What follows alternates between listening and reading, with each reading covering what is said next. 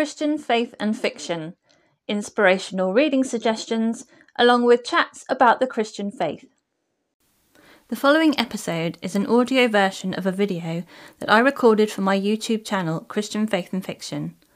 If you would like to watch the video rather than listen to the audio, you can do so by clicking the link in the show notes. Please do share your thoughts by commenting either on the video or on the relevant blog post, links in the show notes. These are my top 10 Christian fiction books that I've read in the last year. They haven't necessarily come out in 2019, but they were new to me when I read them. In my previous video, I gave you a rundown of all the Christian fiction books that I've read this year and the ratings, and now I'm going to talk a little bit more detail about my top 10, which are the ones that I rated 5 out of 5 stars. I'm not going to count them down and put them in any particular order because they're all quite different genres and it would be really hard to pick a favourite. One of the first books that I read in 2019 was The Mark of the Raven by Morgan L. Busse. This story follows Selene Ravenwood, who is part of a great house or family that has the ability to dream walk. This means that she is able to go into other people's dreams and explore their deepest fears and desires. In this first book, we see her come into her gift and receive training on how to use it. This is the first book in the Ravenwood saga, which is a Christian fantasy series. There are Christian undertones in the religion and spirituality. Lady Selene is a follower of the Dark Lady, but she later encounters people who follow the light. I enjoyed learning about her supernatural gifting and the difficult choices that it forced her to make. Later in the year, I also read the second book in the series, which is Flight of the Raven, and I also rated that 5 out of 5 stars.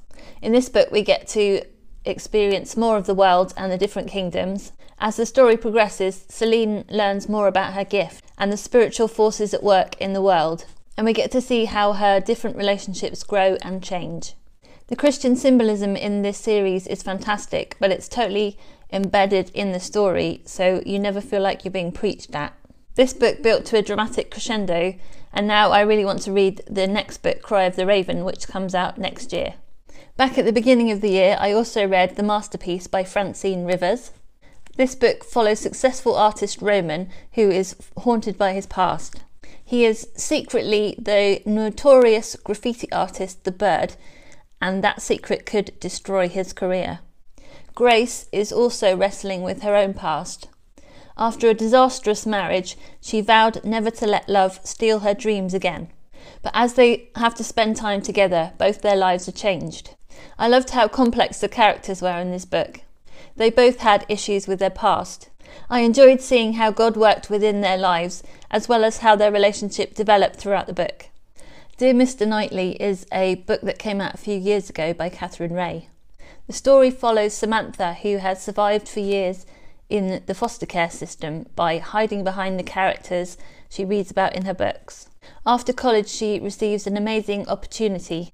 The anonymous Mr. Knightley offers her a scholarship to study for a graduate degree in journalism. The only condition is that she must write to him regularly with updates on her progress. Whilst studying there, Samantha meets and begins to trust Alex, but he has secrets of his own. I love the characters in this book. The story has more grit to it than you might suspect from the cover. I think many of us could identify with Sam when we were younger, when she hides behind the characters in, in books rather than showing people her real self. Thank God that he sets us free to be ourselves. Book number five is The Secrets of Paper and Ink by Lindsay Harrel. This book follows Sophia, who is a trained counsellor who is trying to come to terms with the death of her fiance. She travels to Cornwall to work at a bookshop run by Ginny, who is struggling to keep it afloat, especially after her husband left her to go and find himself. In the bookshop, Sophia finds a notebook, supposedly written by a woman called Emily, who lived as a governess in 1856 and who harboured a desire to be an authoress. Sophia feels like if she can find out who Emily was and what happened to her, she can find some healing in her own story. I love this book. I was really drawn into the characters' lives, their struggles, and their different relationships. The story is written as a dual time period romance, set in the present day and in the 1850s in Cornwall in a place called Port Willis. I enjoyed the way that the different perspectives wove together and kept the plot moving forward. This is a story about hope and restoration after suffering, and I found it inspiring. Book 6 is Far Side of the Sea by Kate Breslin. This is a World War I espionage romance which follows Colin Mabry. He receives a message from Jewel Rhea, a woman he once loved but who he believed to be dead. He travels to France to answer her summons, but when he arrives there, he finds that it was really sent by her sister, Johanna, who believes that Jewel is alive and in danger. The plot of this book kept me guessing throughout. I was never sure who was lying or how the romance would end. The book explores topics of prayer and finding faith. I love the different European settings and the characters were complex. Book 7 is Castle on the Rise by Kristy Cambron. This is the second book in the Lost Castle series. It follows three women in different time periods in Ireland. In the present day, Lainey travels to Ireland to help her friend whose family has just inherited a mysterious castle and manor house.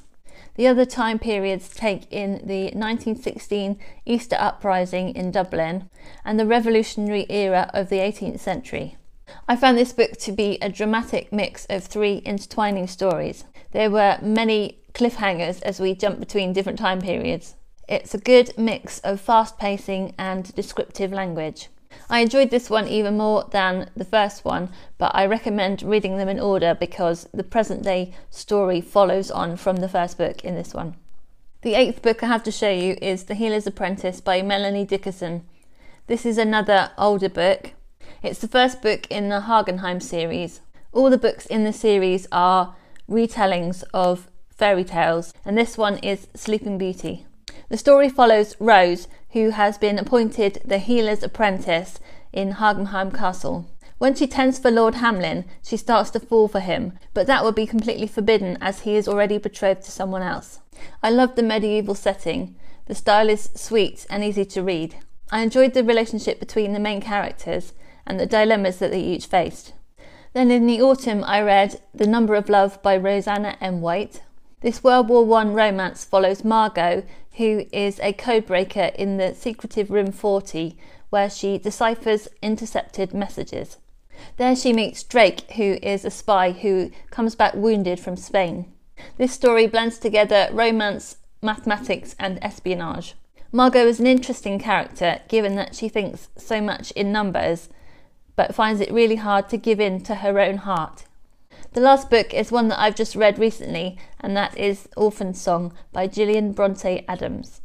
This is a Christian fantasy. It follows Birdie, who is an orphan. She can hear music that no one else seems to hear. One day she sings the song that she hears, and it draws an enemy soldier to come and capture her. This starts her on a journey to find out who she really is and what power a songkeeper really holds. I love this book. I think it has the potential to become my new favourite Christian fantasy series. It was full of action and mystery, and I'm curious to know how the story is going to continue. Thank you for listening to the Christian Faith and Fiction podcast. If you would like more information, you can click the link in the description. Don't forget to subscribe on your podcast app to make sure you catch the next episode.